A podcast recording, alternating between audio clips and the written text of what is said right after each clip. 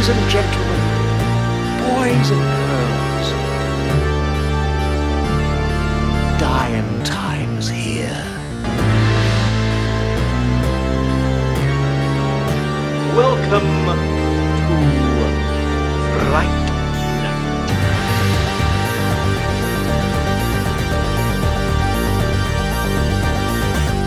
For real. Alright, welcome to Fright Central. We're back again, and we're going to talk about our April releases. I'm Doc. I'm Cac. And first off, before we get started... That sounded really gay. First off, before we get started, I just wanted to quickly mention some... since everybody's still shut in, a lot of the streaming services have now offered, instead of their normal like 7-day trial, they've offered some 30-day trials. So I thought I'd mention those. I like that. Yeah, I wanted to mention those real quick before we got started. Showtime's doing a 30-day trial. There's no code that you need, but normally it's $10.99 a month. Shudder is doing a 30-day trial with the code SHUTIN. That's SHUTIN. And that's normally $4.75 a month. I think it's worth it. I don't use it that much, but I have it, and I'll watch some stuff on there. That's the Shudder service? Yes, that's the Shudder service, yeah. That's the AMC Shudder. Well, I mean, if you're a horror buff, that sounds like it's worth it. Yeah, and they keep adding more and more good stuff every month. And, I mean, most of the stuff on the list that I wrote down is pretty much all Shudder. Like, there's a few things... coming to like Hulu and Netflix. I mean, I didn't write anything down that was coming to like Showtime and HBO because they're a little harder to locate what they're going to be releasing.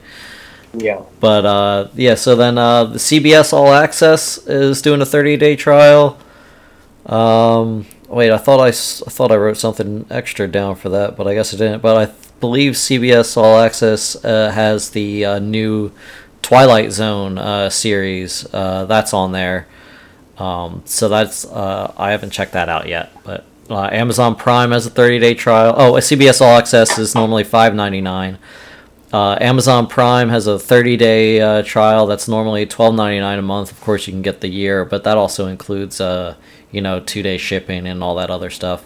Netflix is doing a 30-day trial starting at $8.99. All these are like starting prices. Obviously, like you can get like the more extreme packages.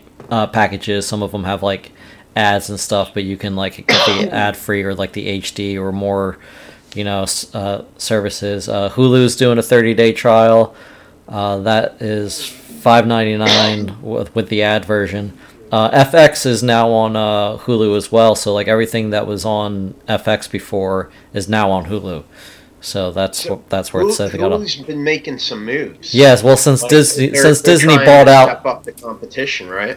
Well, yeah, Disney bought out Fox, so they got a huge portion of Hulu because Hulu was owned by a couple different companies, and then I think they just bought the rest of the shares from whoever else owned it. So now they Hulu was co-owned. Yeah, it was co-owned by like Fox, I believe Disney. I think I forget what the other one was. I'd have to go back and look it up. But they were owned by like 2 or 3 different. And everyone had like maybe 20% or 30% of the shares, and now Disney pretty much owns all of it.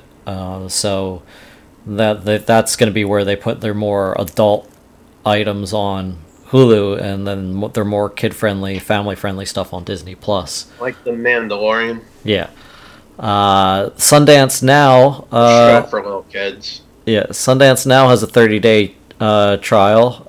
You get Sundance Now 30 is the promo code. Acorn TV, it's British shows and TV. So, like, I hope Luther's on there, because I really need to catch up on that last season of Luther. With Idris Elba? Yeah, I don't know. I hear the show gets better. I only watched half of the first season of Luther, and I didn't really like it that much because it just seemed like a little bit ridiculous how he was able to deduce everything like on the spot right away.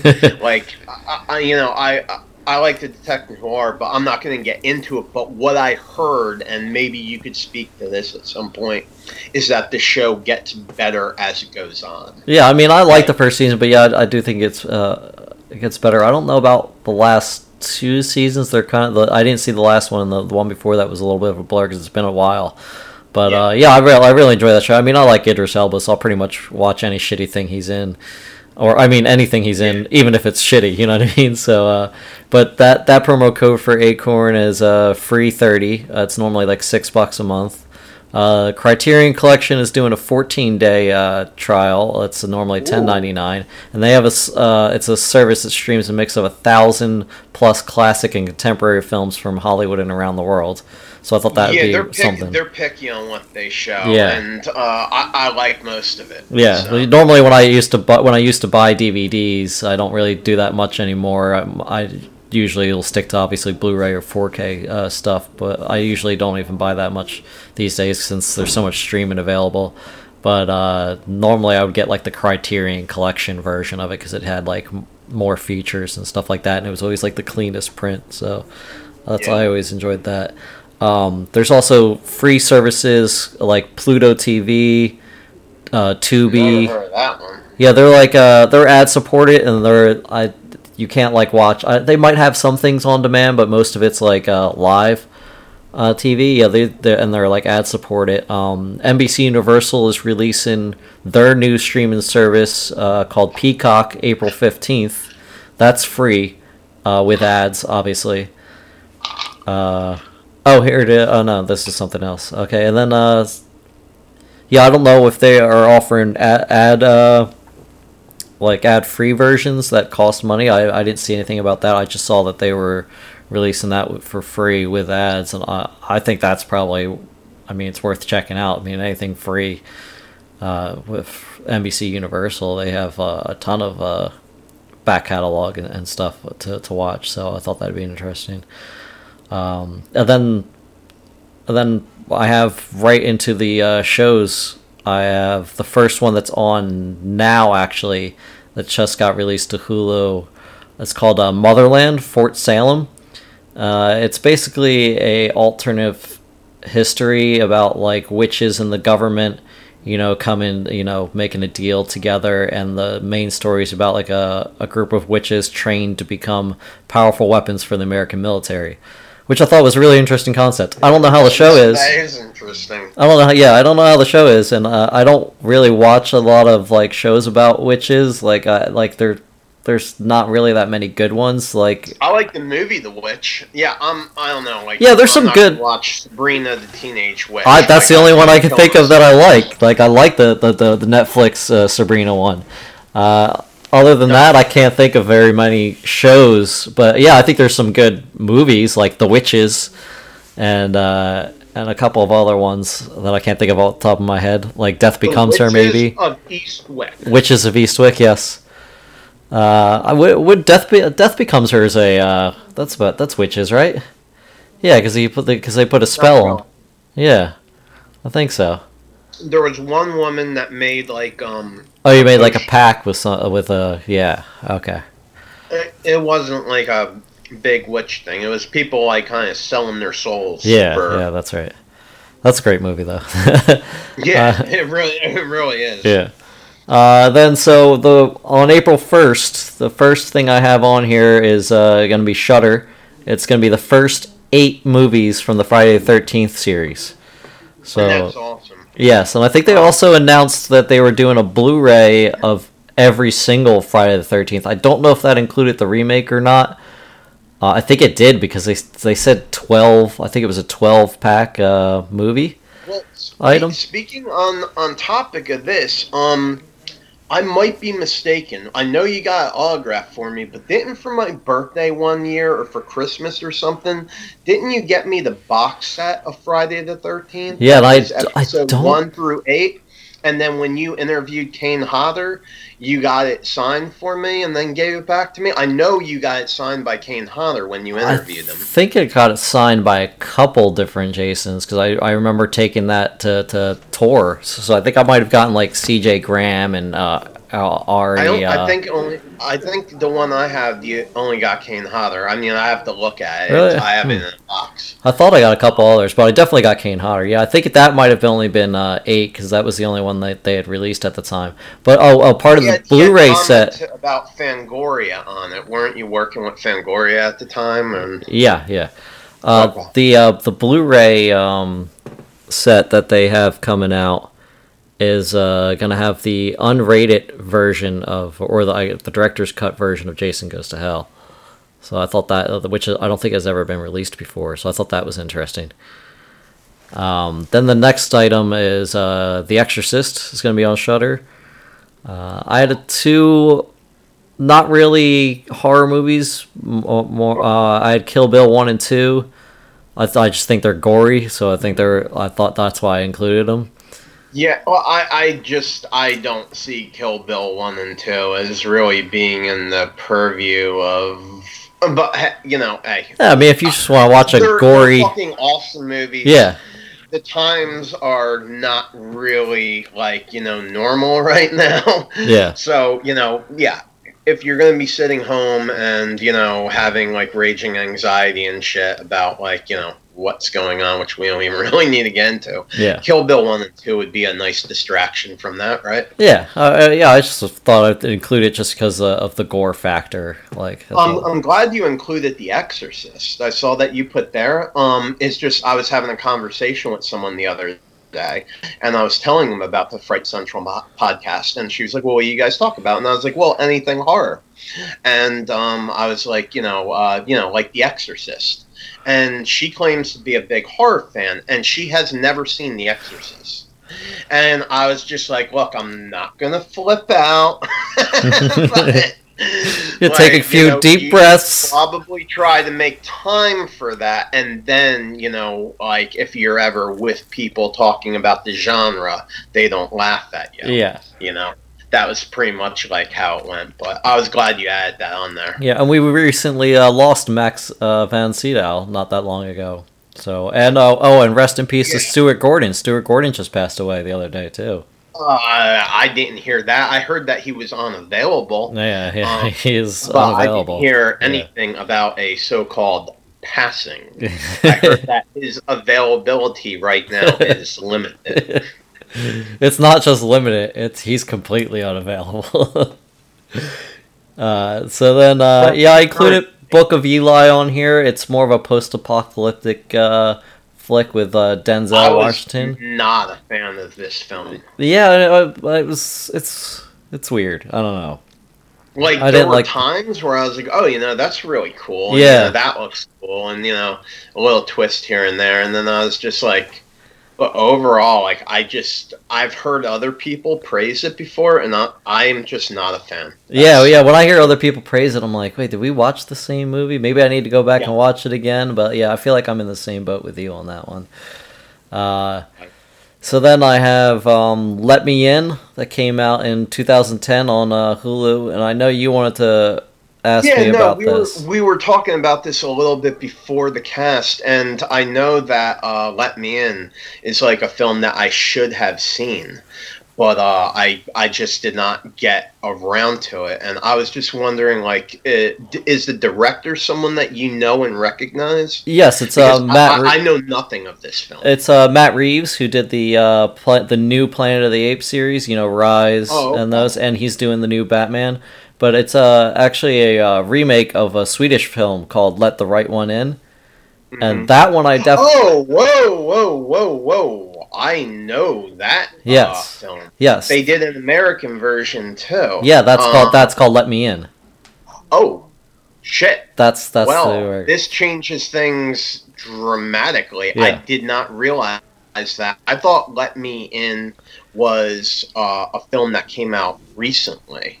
And now that I'm looking at your notes, I guess I just simply overlooked this. This is 2010, yeah. I saw the Swedish film, and I've actually talked to people that were at the premiere in Sweden. Specifically, this girl named Hannah and this guy named Andre. They live in Norway now, and I had just mentioned that at one point, and they said that the environment in the theater when that came out was like amazing. Yeah. Like they were just talking about how great of a time they had. It wasn't like the premiere event with the actors, but it was the first showing that they had because it was so anticipated. And they both said that they were prepared to fall asleep. They were like, you know, Swedish cinema is not real strong right now. Yeah. So like, you know, they were kind of, and they said that The atmosphere was amazing. The movie was amazing. The first time I saw it, I thought it was fucking killer. Yeah. I'm not a real big fan of the American version, which I just realized is... I definitely prefer the Swedish version over the American version, but I didn't think the American version was a bad remake. I thought it was just okay. I feel like they left some really key things out that really made the Swedish. Scene right now that you might be able to talk more on. There was a scene in a car in Let Me In where I think the vampire was attacking someone in a car, and there was music playing, and the car was like panning around in like 360 angles. Are you familiar with the shot that I'm talking about? The yeah, I remember the shot of it. Yeah. That was one thing that I noticed when I saw it, and like I said, it's been a really, really long time. It was probably 2010 when I saw it. Exactly, it's 10 years ago. Yeah. Yeah, I just did not realize I didn't realize that was the title of the American version of Let the Right One In. And I remember that shot. I remember thinking like, wow, I thought that sequence was pretty impressive. Yeah. But I remember thinking that the rest of the film was rather unremarkable compared to its Swedish counterpart. Yes. Yes, if you don't mind reading subtitles, I definitely recommend the Swedish film. Don't mind reading subtitles. Yeah. Please don't mind that, people. Please seriously, don't do the overdub shit. Like, you know, pay some respect to the language and watch it as it was intended. Yes. Because I'm sorry, I've had people tell me very recently that they simply will not read subtitles. They'll do the English overdub, and I think that's just lazy and uncultured. Yeah. And most of you, I'm sure, read subtitles, but to those that like don't, like, get your fucking act together. Yeah. But if you don't want to read the subtitles, don't watch the dubbed version. Just watch the American version. Even though don't watch it at all. I would just say, like, I would prefer you go watch the Swedish version and then watch the American version. That'd be the way to do it, so you can compare the two for yourselves.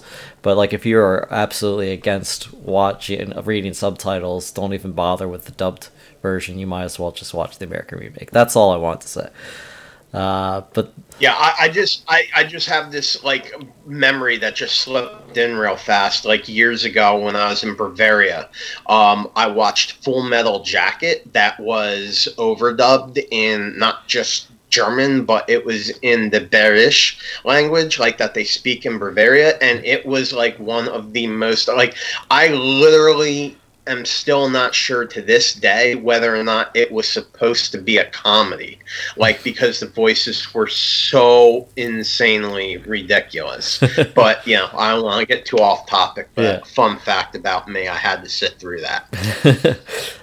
So then the next two things I had for the first, this is just the first, by the way, Zombie Land on Hulu, and that X Files from 2008, I Want to Believe.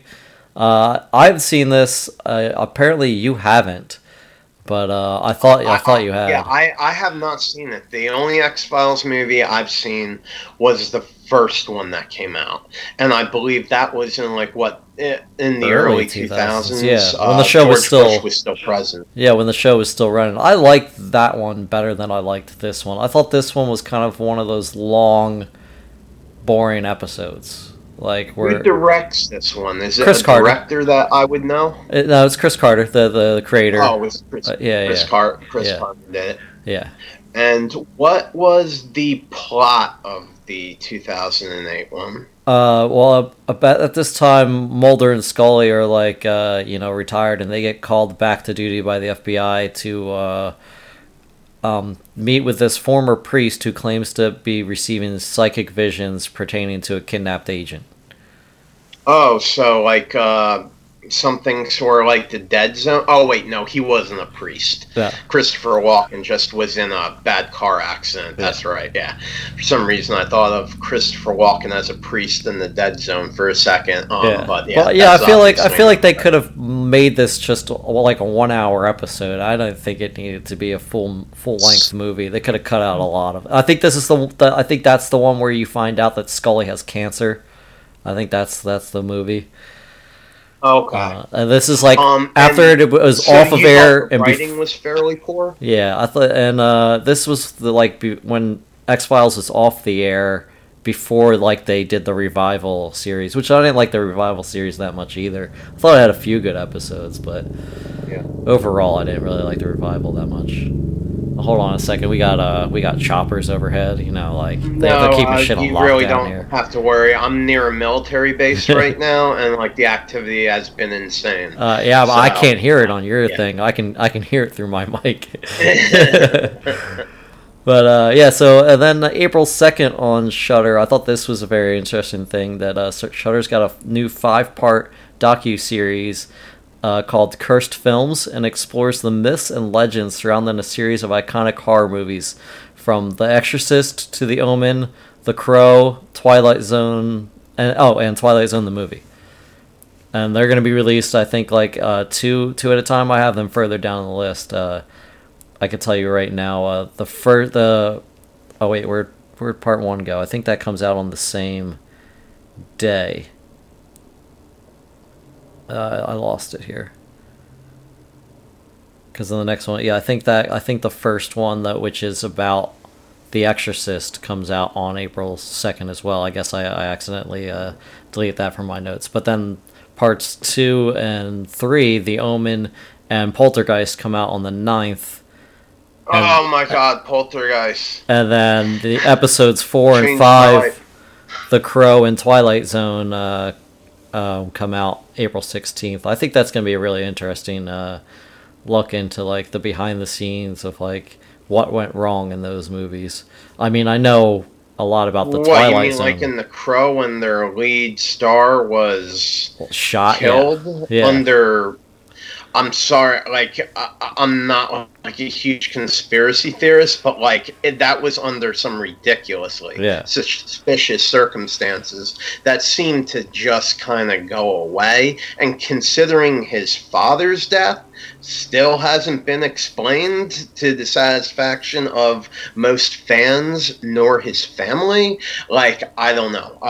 Maybe I'm like just talking conspiracy, but I thought that was really crazy. So yes, I agree with you. There was a problem on the shooting of The Crow. Yeah. Apparently, I didn't know what Zone, the what was the drama with the Twilight Zone, with the helicopter scene when crashed and killed people. Like it killed a stuntman or whatever. That I know. I don't know what the Exorcist or the Omen myths and legends were surrounding that, but I'll definitely be checking all of them out actually, since I own Shudder. Me too. I didn't realize. I remember hearing that someone tragically was killed in the Twilight Zone shooting. But I mean that was obviously like a lot more explainable. That was just a result of negligence, rather than kind of what happened on the set of The Crow, which was just wow. Yeah, but those are the only two things I know about. I don't know about the other ones. So, but wait, in The Omen, wasn't there a scene where the child was on the roof, like balancing on the frame of the house, and didn't the actress actually fall in the movie? Wasn't there something like that happened?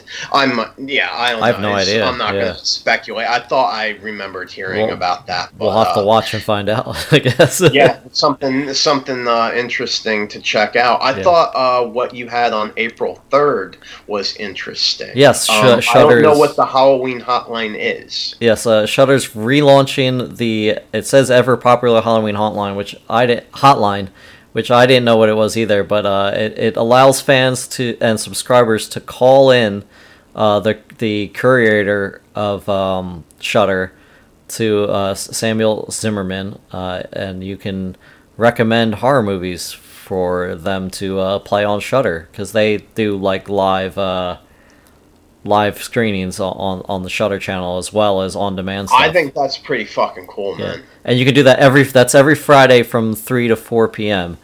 I don't have they didn't list a number or anything like that, but I'm sure at that time if you tune into Shudder, we'll have the number on there.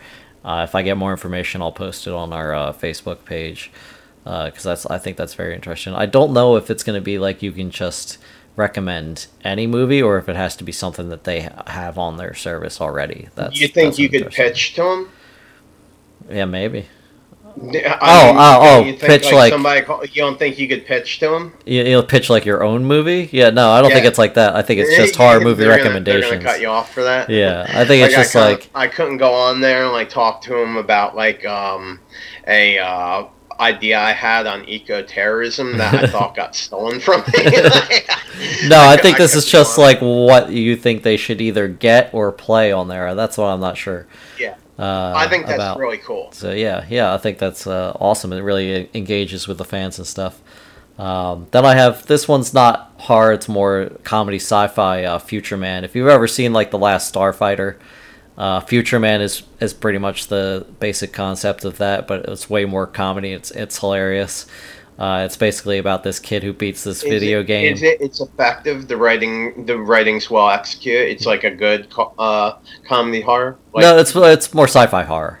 It's about this kid who beats this video game, and then people from the future come back and they're like, "Oh, you're the chosen one. You beat this game that nobody else has beaten, so you're here to save the future." And it's and he works at this. It's comedy, sci-fi, horror. I'm just making sure. No, I don't think there's really any horror in it. It's just sci-fi comedy. But gotcha. I just wanted to include that because I thought it was hilarious, and it's a good sci-fi piece. But it's all about he has to stop the guy who saves the world, and by creating.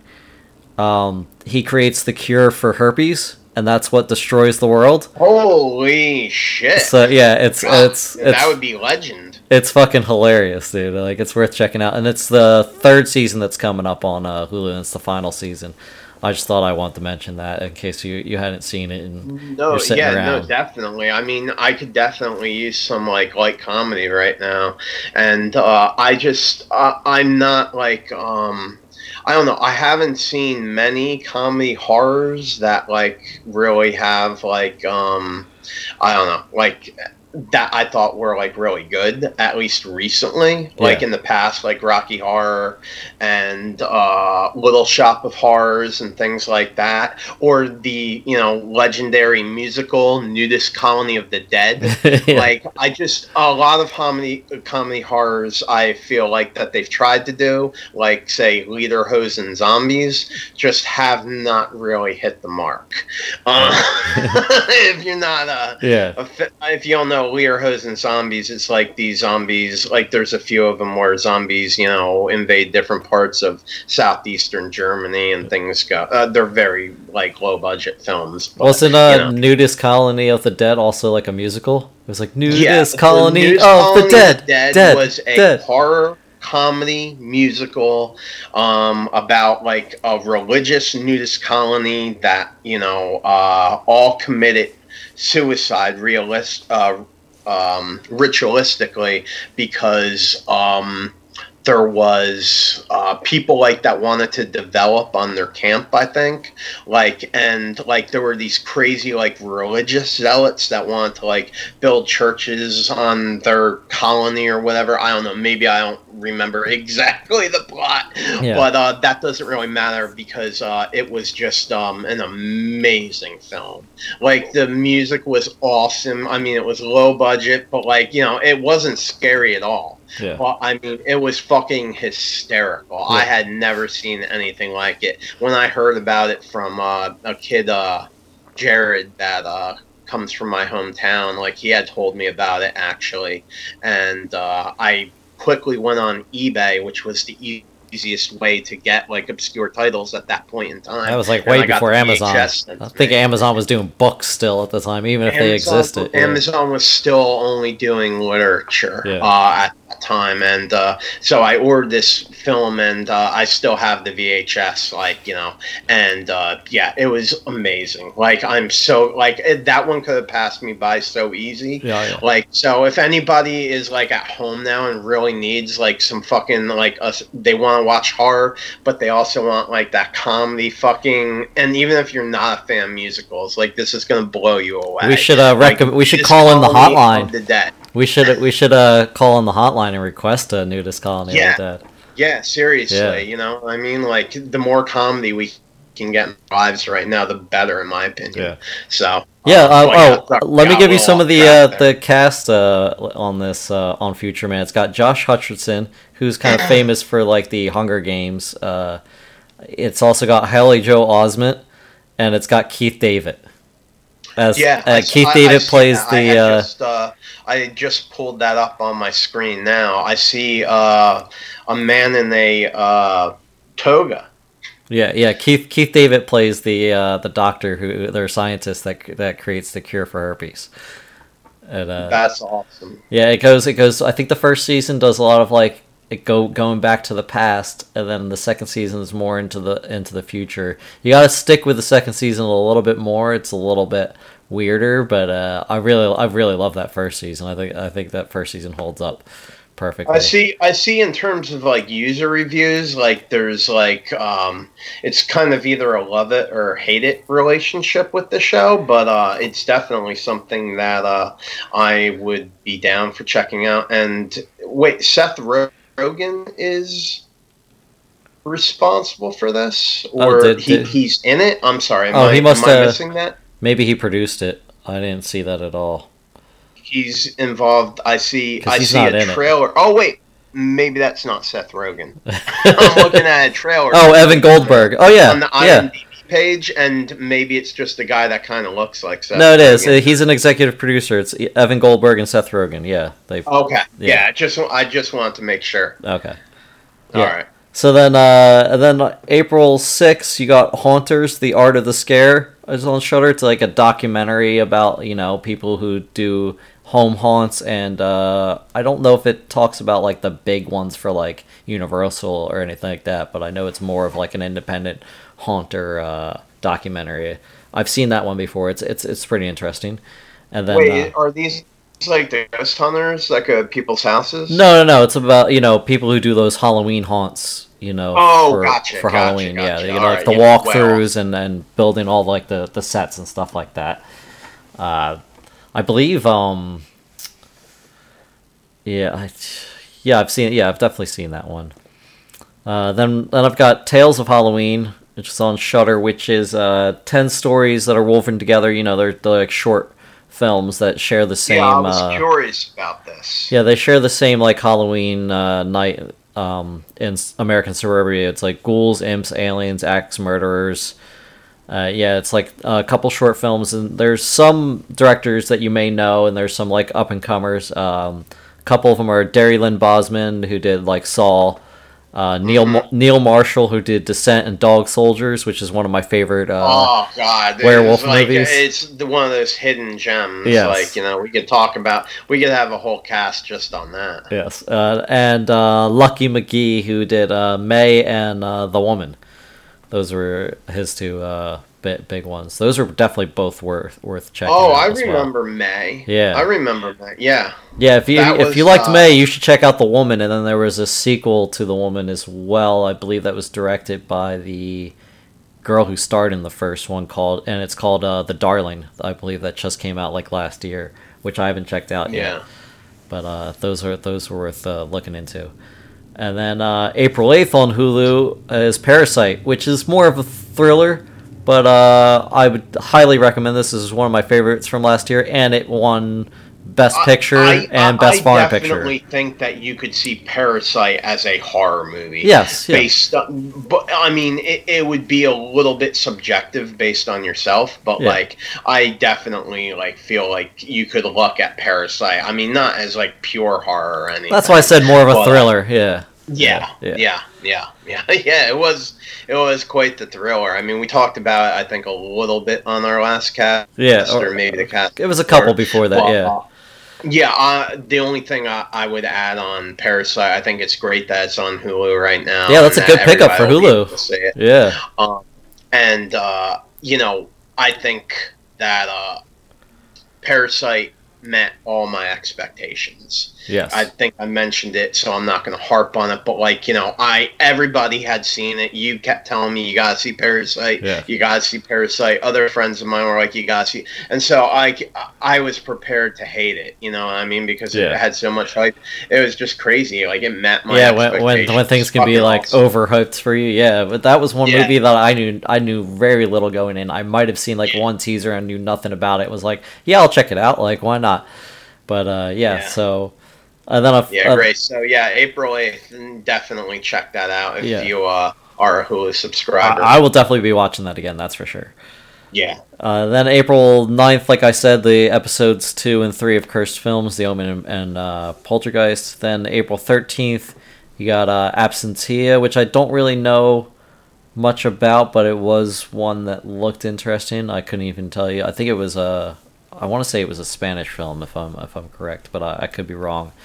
Then Elvira, Mistress of the Dark, is going to be on Shudder. Elvira's back. Yeah. Well, I think it's an older. It's the Mistress of the Dark one. I don't think it's a new thing. I know. Yeah. I'm just saying, if you are into horror and you don't have a thing for Elvira, you know what I mean? Yeah. I don't know what kind of person you are, but I missed her. I haven't really thought about her in a long time. I used to stay up late and watch her specials and stuff like that. It was really cool.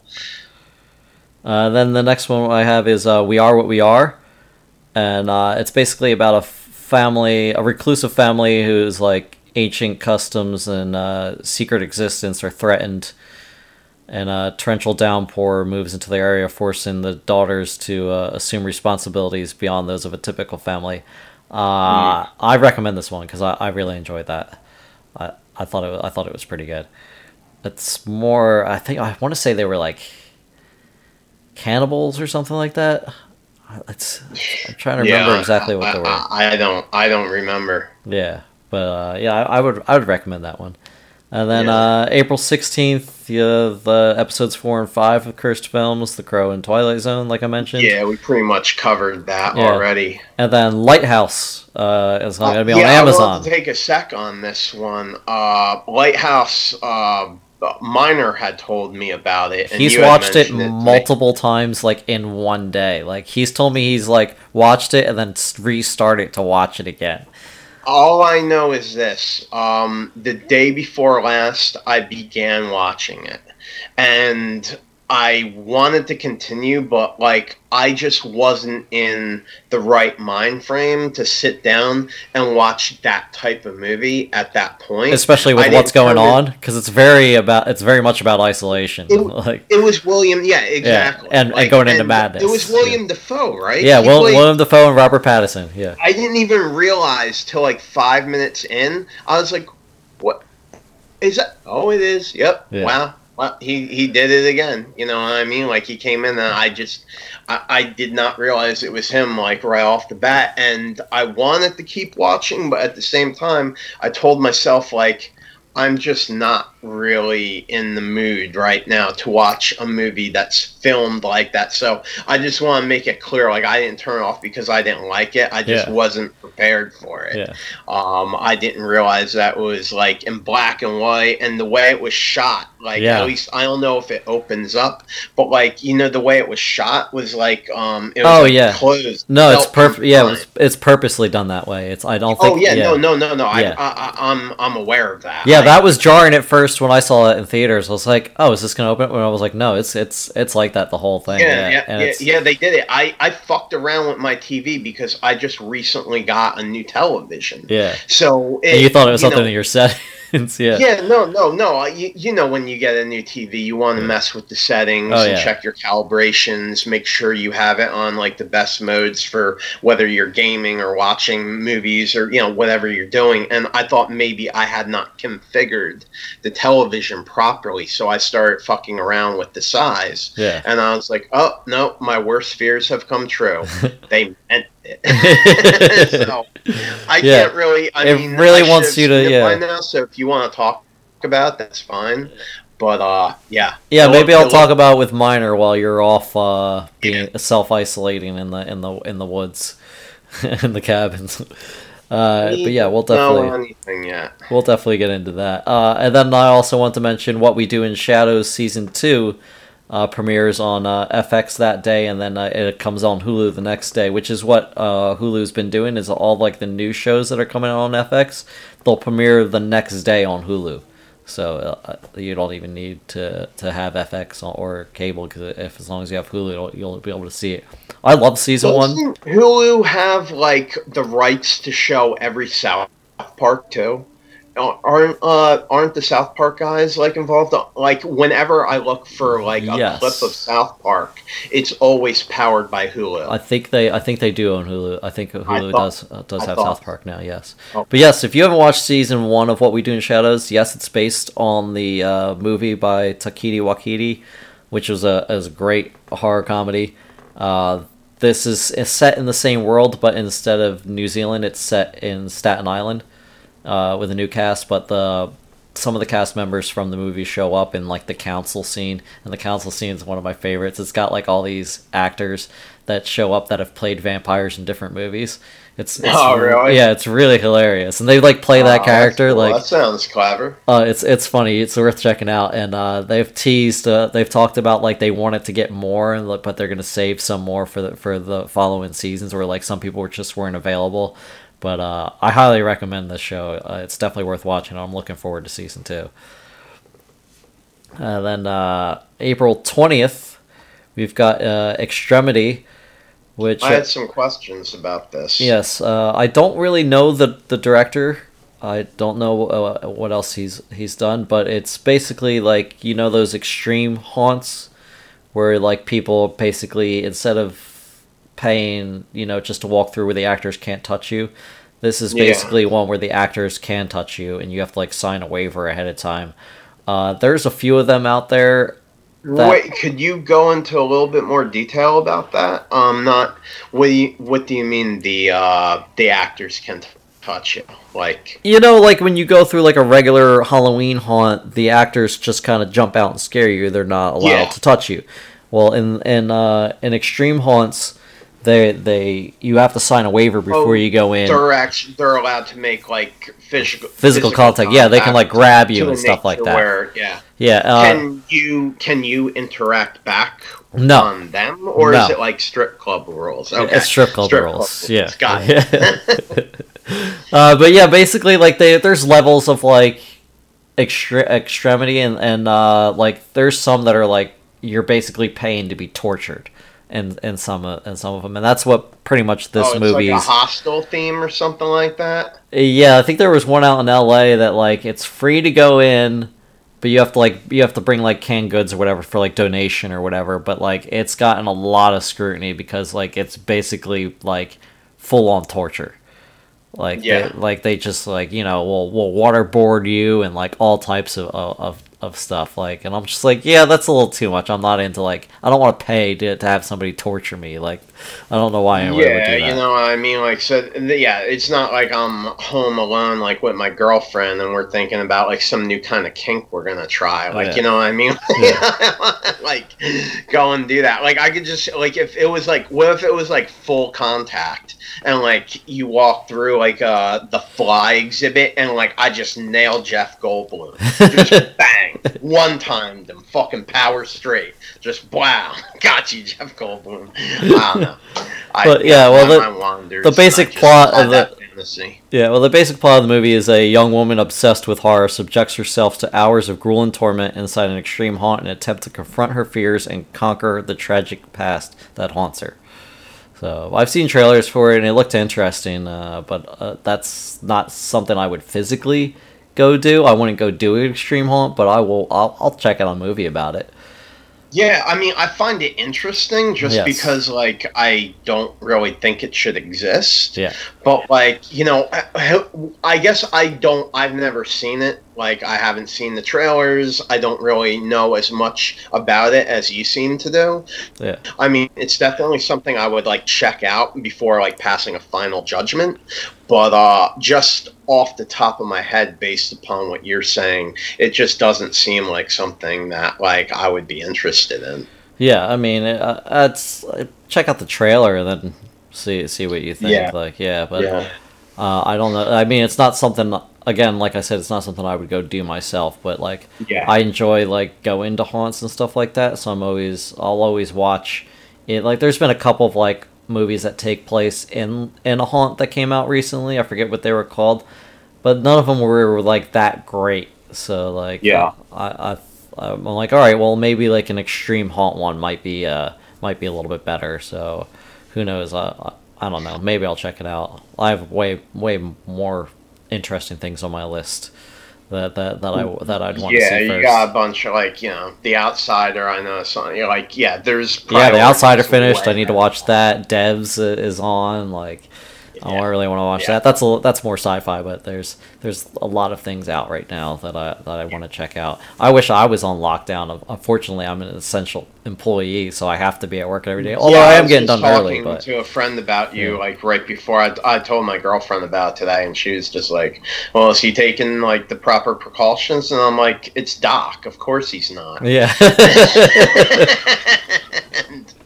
I mean, I use hand sanitizer every once in a while, but like I was watching Kevin Smith do his podcast, him and Mark Bernardin do Fat Man Beyond at Scum and Villainy, and normally they have a crowd there, but they just did it with them too. And Kevin Smith's wearing gloves, and I watched him like touch his face with the gloves, and I'm like, well, that's pointless. So you get like, why are you gonna wear gloves if you're gonna touch your face?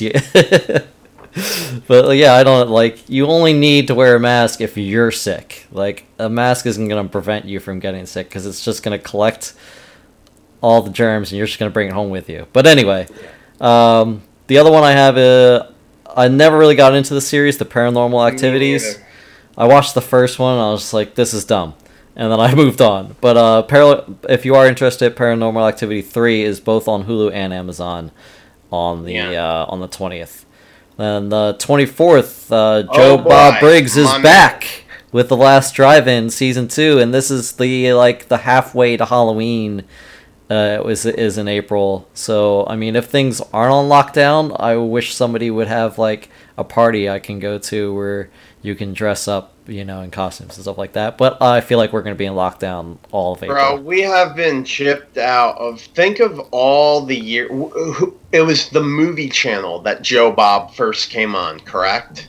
Oh, I don't remember. Yeah, I think so. That sounds about right. I'm pretty sure. I was wondering... Or was it like... Prism or the movie channel, and I believe it was on the movie channel, was Joe Bob Briggs Drive-In Theater that he did. I believe it was once a week he had a show, or maybe twice. I'm not sure. Well, then wasn't he on like TNT or one of those, or TMC? Like, he was doing like premium cable. I mean, he had Lance Hendrickson on. I remember. Oh yeah, the movie channel is TMC, right? Yeah. I always forget that's what it is. Yes, he was on the movie channel. I thought you said TNT. Yeah, that's what I was thinking, TNT, but I was like, no, it's TMC, and I was like, oh wait, that stands for the movie channel. But yes, he was on TMC. He used to have a lot of B actors, like in the studio with him and stuff like that, and doing that. And I was just thinking about how much time, like how many years of my life was I gypped out of when they canceled his show? Yeah, because that was like literally like television wise, like in terms of like watching late night television, like Joe Bob was like the only thing like I would like stay up late to watch. Yeah, and he definitely likes to You'll see a lot of the harder to find like B movies. They aren't necessarily good, but they're like fun to watch, especially with like him talking about them. They're always more entertaining too. After his show got canceled, I had not seen him again until all of a sudden I was watching Robert De Niro and Joe Pesci in the Casino movie, and Joe Bob Briggs just turned up as an actor in that. That's right. I'm not sure if you remember, but he worked in the Casino, and like, you know, his getting fired like was like one of the major things to go wrong in that film for the establishment. And like, I'm not gonna talk too much about Casino, but that was the first time I saw Joe Bob again after not seeing him for years and years and years. Like, yeah. I had forgotten about him. Yeah, sorry, Joe Bob. Yeah, but he's back and halfway to Halloween. He's back, and I'm really pumped about that. That's awesome that Shudder's doing that. Yeah, I've watched the last one, the Christmas one. I remember we talked about that. I watched the Joe Bob Briggs one. I don't think I watched the one before that where he did like a Halloween one. But yeah, thank God. How is he the way you remember? Oh yeah, yeah. He's still Joe Bob. Yeah. Oh. But then the April 27th on Shudder, The Siren. I don't really know anything about that movie. But then the interesting one is To Hell and Back, the Kane Hodder story, which I'm definitely looking forward to. I'm going to check this out. Yeah. So, yeah, I mean, I listened to the podcast he's on, Casualty Fridays, on the Fangoria podcast, which is interesting. And you get some backstory with him and the other two actresses on there. I forget their names off the top of my head, but didn't you give him your shirt or something for the interview you did? It wasn't he like, yo man, can we swap shirts or something? Like, no, I gave him a shirt at a convention, but like he remembered me from the interview.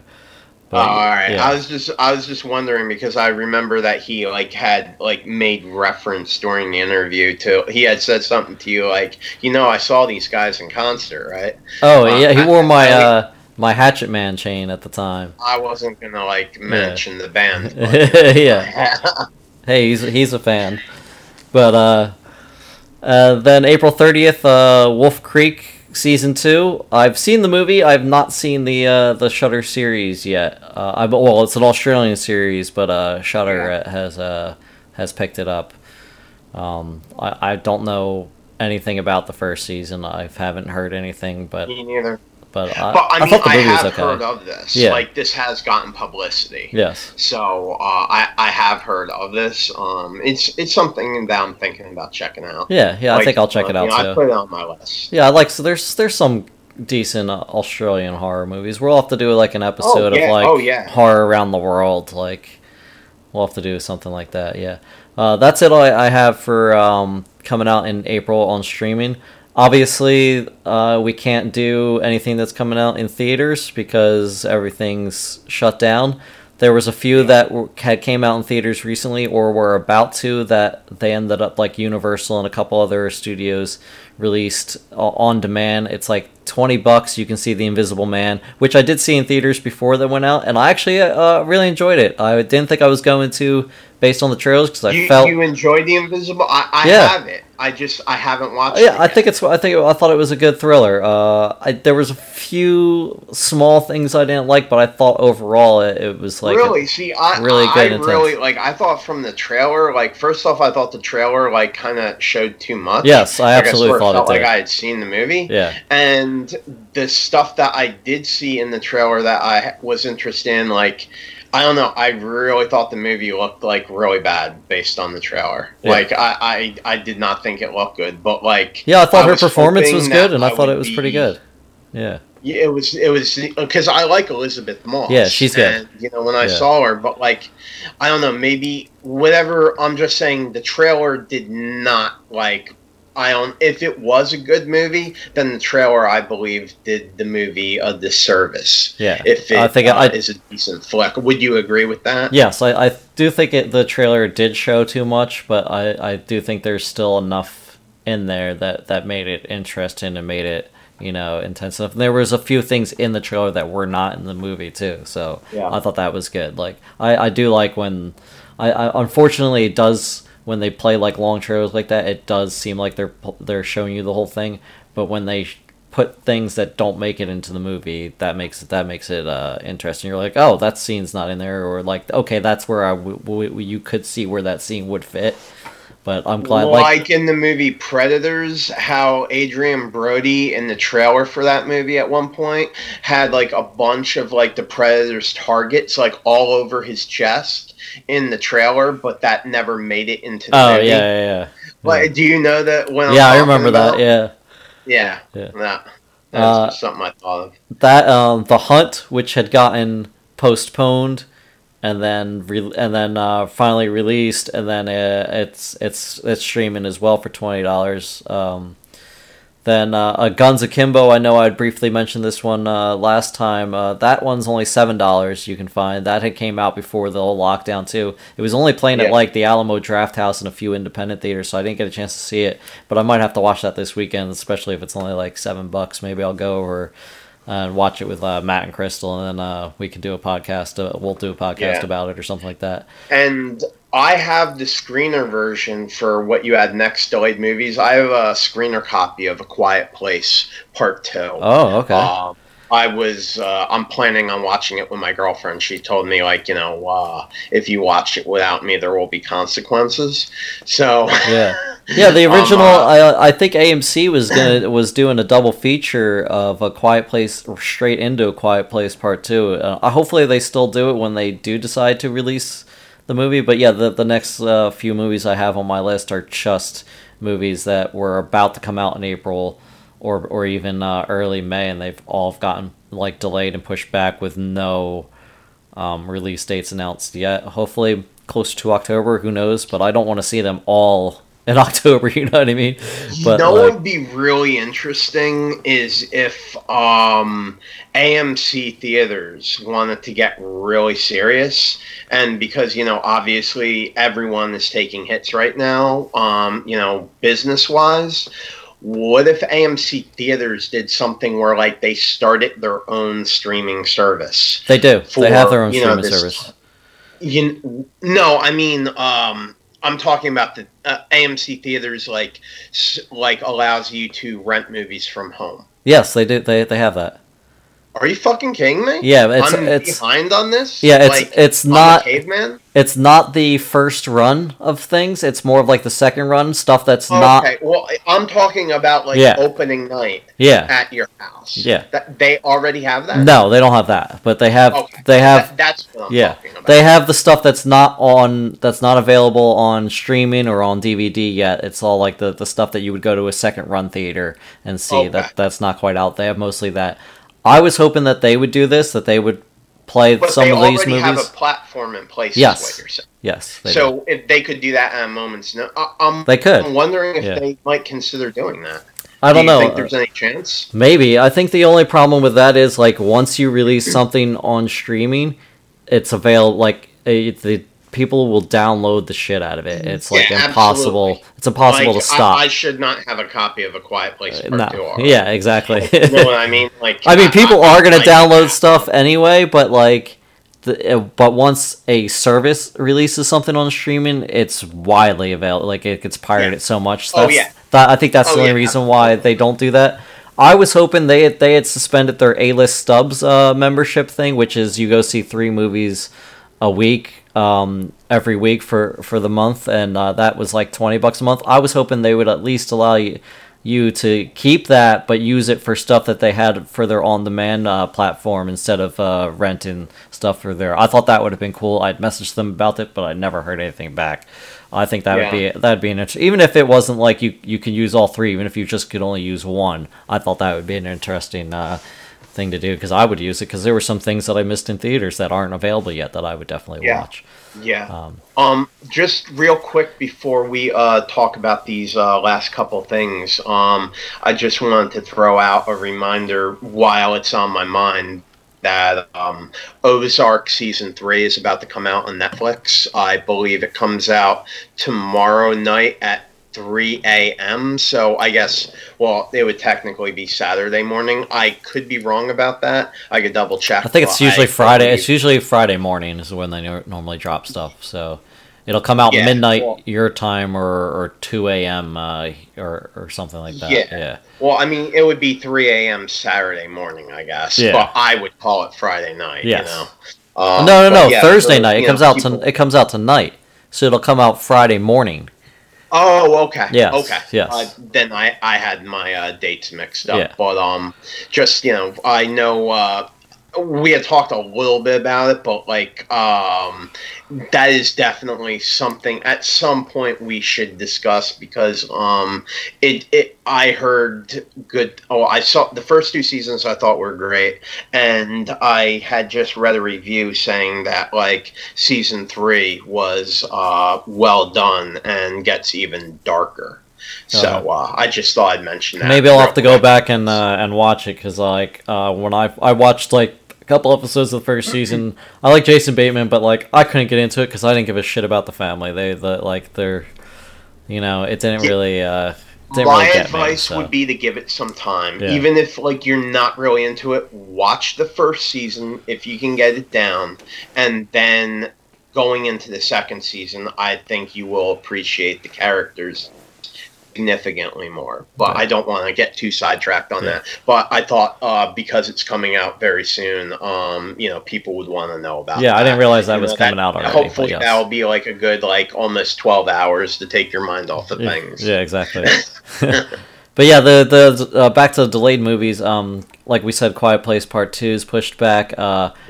Unfortunately, New Mutants got pushed back again, and that's like the 4th time it's gotten pushed back, because originally Fox, like a video game. Yeah, originally Fox was gonna do some reshoots because the execs didn't like it, or I heard it like some test screenings or something, but I don't know if that was true. But then Disney came in and bought out Fox, so then it got delayed. And then it got delayed. That was the first time it got delayed because Fox wanted to do reshoots. Then it got delayed because of the buyout, and then it was supposed to come out. This is really more just like corporate drama. Yeah, it was mostly corporate drama, because then I believe the movie that's supposed to eventually come out is going to be the original director's cut, which I've heard he was like, the studio didn't come in and do any reshoots. This is my original vision.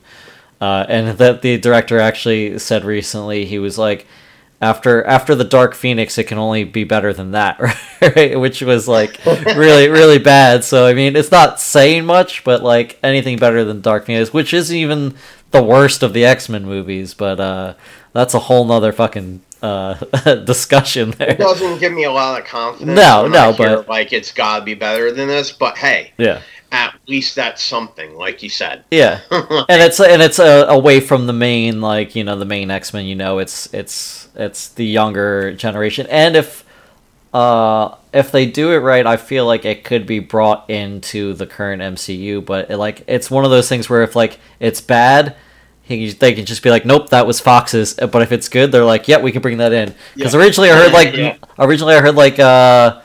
Antonio Banderas was going to play Mr. Sinister in it. That was the original rumor, or he was going to be in like Part 2 or something like that. But like it never happened, and I was like, oh man, that would have been sweet. That would have been kind of epic. Yeah.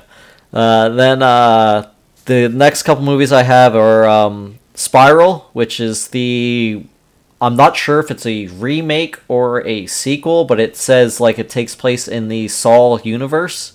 And it's with Chris Rock, and I think I forget who else is in it.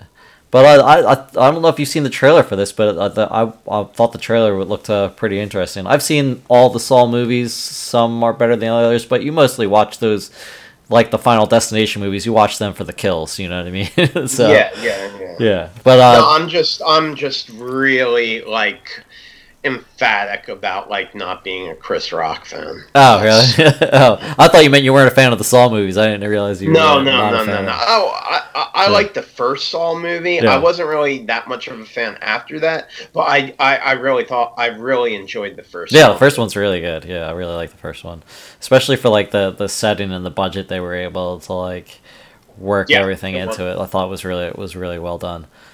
I was impressed. Not so much for the subsequent ones, but the first one, you know, I would always recommend somebody that had not checked it out to, give that a go. Oh, definitely the first one. Yeah. And then the last two that I have on my list, I don't know that much about Antlers and Antebellum.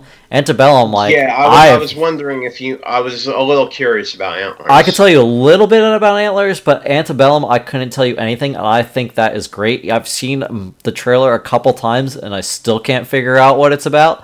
So I think that's really good. That's a good sign. Yeah. Antlers is basically this, from what I gathered from the trailer, is basically this kid is feeding or taking care of some type of creature from the woods who is like murdering people, or I don't know if the creature's murdering thing, or if the kid is, and he's just feeding them to it. Is it like 10-point bucks, like with antlers, like? No, it's some type of like ancient, like creature in the woods or something like that. I could tell you that the basic synopsis is takes place in. I always think of the antlers from True Detective season 1.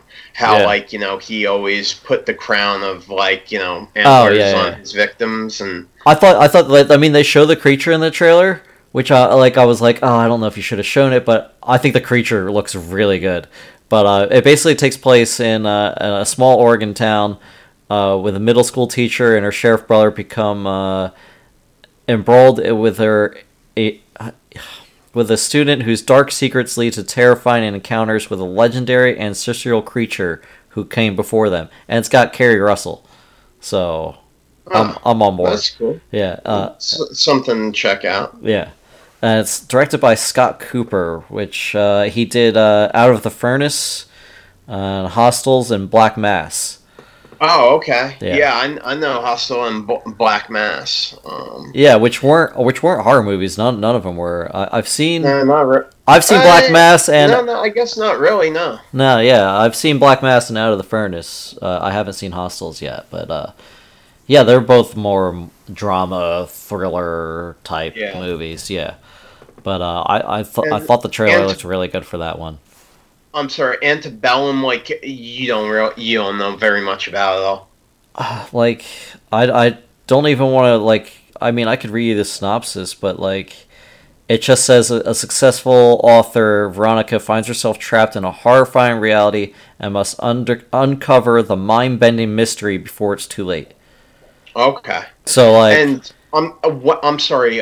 When is this available? No, these are all ones that got pushed back. So there's no new release date for them. I'm sorry. I overlooked the quotations there for a minute. Yeah. Okay, this one had two directors: Jared Bush and Christopher Renz. I don't know anything they've done. Yeah. Off the top of my head. Yeah, even looking at the what they've done before, it looks like they're pretty new to the scene. Yeah. But it looks like it might jump around in time a bit. I'm not sure. You could go watch the trailer and be like, "Yeah, I'm into it," but I have no idea what's going on. And I thought the trailer was really good. Time's a bit convoluted there. Huh? Yeah. And the only the only actress that I even recognized was Jenna Malone. Which I haven't seen her in a while. I mean, I guess she was in Hunger Games and the Neon Demon, which I still haven't watched yet, which has been on my list for a while. I gotta be honest with you, I was enamored by her for a while. Yeah. She was in Donnie Darko. I just saw about her the other day. I was just looking at some things she did. She's also a model. And I was seeing some of the work she did, and it was kind of out there and stuff like that. But I always liked her. So I think the first thing I ever saw her in was Donnie Darko, and I don't know. I think she's really cute. So I mean, I just kind of have a crush. Yeah. So I'm a little disappointed because I thought there were some great, interesting, especially since we haven't really had that many fantastic films. I think. Invisible Man is probably the best thing that's come out this year so far. I mean, I enjoyed. You're really talking that up. Well, I mean, if you see what else has come out, I mean, I enjoyed Underwater as the disaster Lovecraftian film that it was. You know what I mean? I also really enjoyed Color Out of Space for the the body horror it was. But other than that, it's there's only been. A handful of horror movies that have even come out so far, and most of them The Turning have been garbage, you know what I mean, or mediocre at best. I mean, I did enjoy The Lodge actually as well, but yeah, like I said, I think Invisible Man was probably the best one so far. And yeah. I think those movies, Annabelle looked really good, for even though I didn't know anything. I was looking forward to Quiet Place. I was looking forward to Antlers. But yeah, like I said, all these got pushed back, and I haven't seen The Hunt yet, which which is more of a comedy, I guess. Even though we've kind of seen that type of movie before with Ice-T and Surviving the Game, and John Leguizamo in the past, and Jean-Claude Van Damme. What was the Jean-Claude? Did we figure that out? Characters. Did we figure out what the Jean-Claude Van Damme was? Where he's goes undercover, as a homeless man, because homeless men are being picked off the streets, and then they're being hunted for sports. I recall.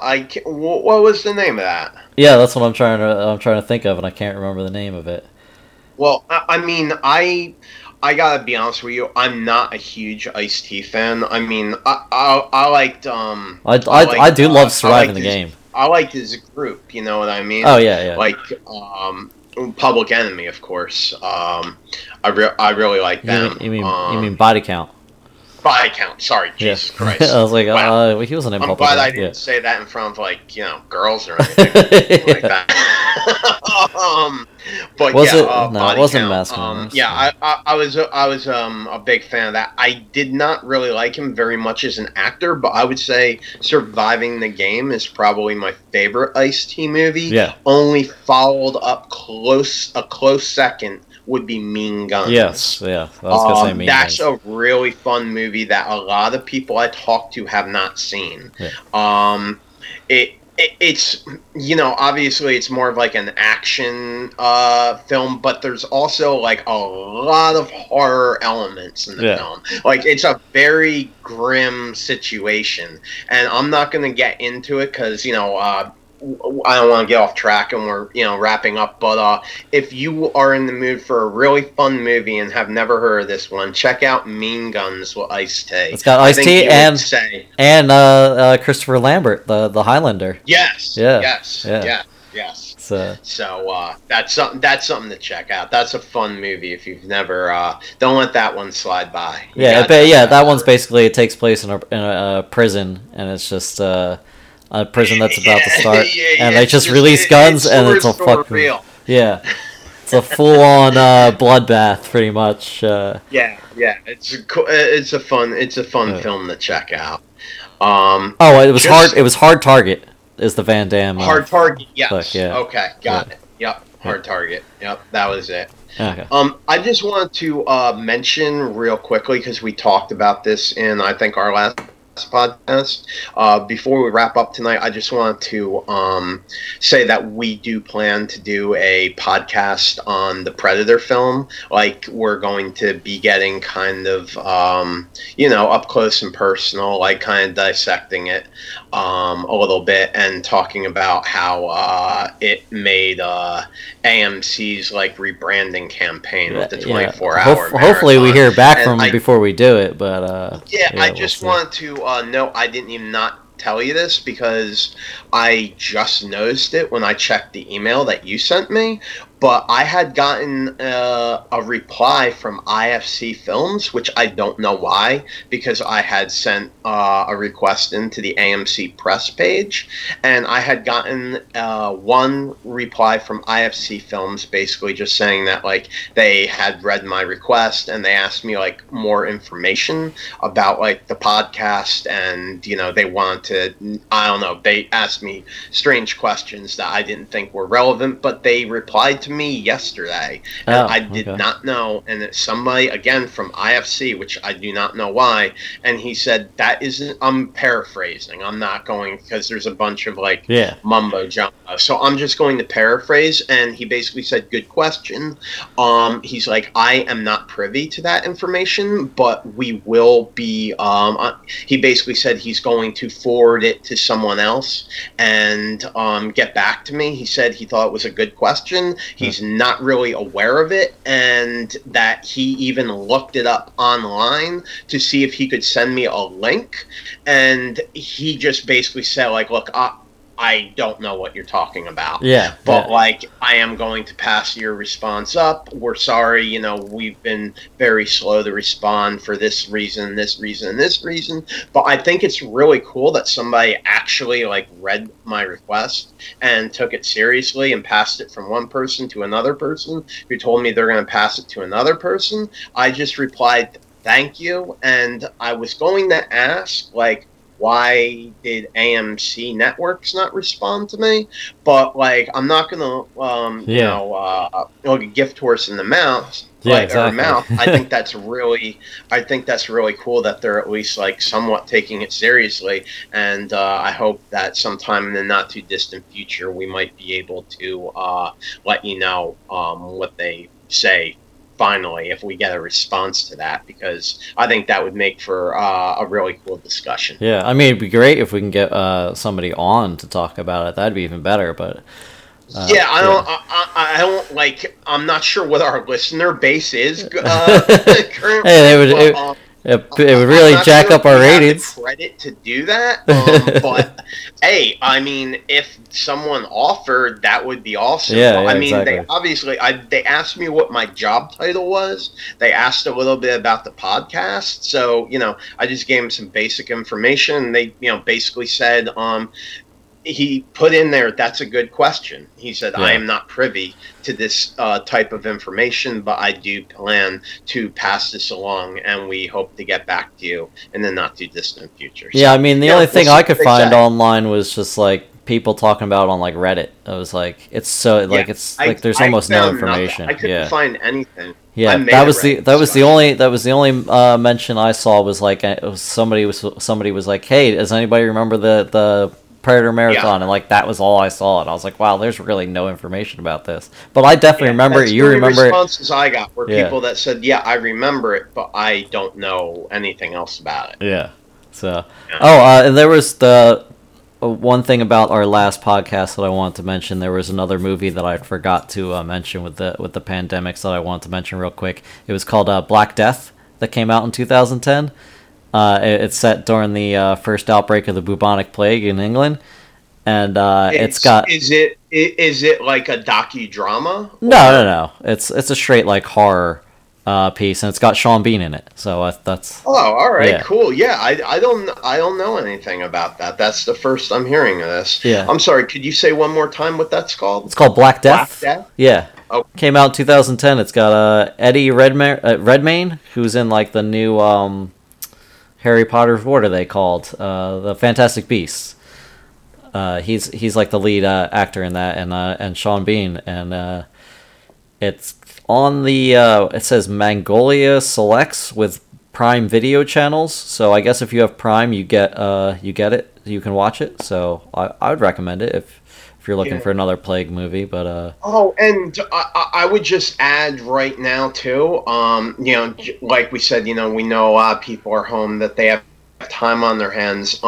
Anybody that is into video games right now, there is a plague video game called A Plague's Tale, Innocence, A Plague's Tale. Yeah, I think it's on sale, right? It's about like the bubonic plague, and it's a fucking scary game. Like I was playing it, and just the things that happen, like to children especially, are like kind of fucking terrifying, like people being like swarmed and eaten by rats. And the story is actually really cool. It's really fun. It makes you use your head up a lot, and it is available on Xbox. If you are a Game Pass member, you can play it for free for as long as you have an active Game Pass subscription. So, I mean, that's probably the last thing you want to do right now is, like, you know, play games where, like, you know, like, you know, hundreds of thousands of people die in fucking like horrible ways and bubonic plague. But you know, I thought it was interesting, and it is based on I think loosely based, but it is based on a historical period during the Inquisition. Yeah, I'll check it out. I have Game Pass, but yeah, I've noticed PlayStation and Xbox recently have been putting huge sales four virus type games. Like I've seen Resident Evil, Plague, and World War Z were all like on sale, and I just like every time I see it, I just start cracking up. I was like, they really are marketing these virus films for this time. I gotta tell you, like, I don't really support that, but I believe that A Plague's Tale has been on there for a while, so I don't think it was like a reaction to the global health concerns, but it's certainly an interesting game. A lot of people say that it is like one of the most underrated games that have come out recently. I believe it came out last April, but if you're looking for something to make you even more anxious than you are right now, check out on Game Pass Plague's Tale. That about wraps it up. Check us out on our Facebook page and on Fright Central group. I post more there than on the actual page.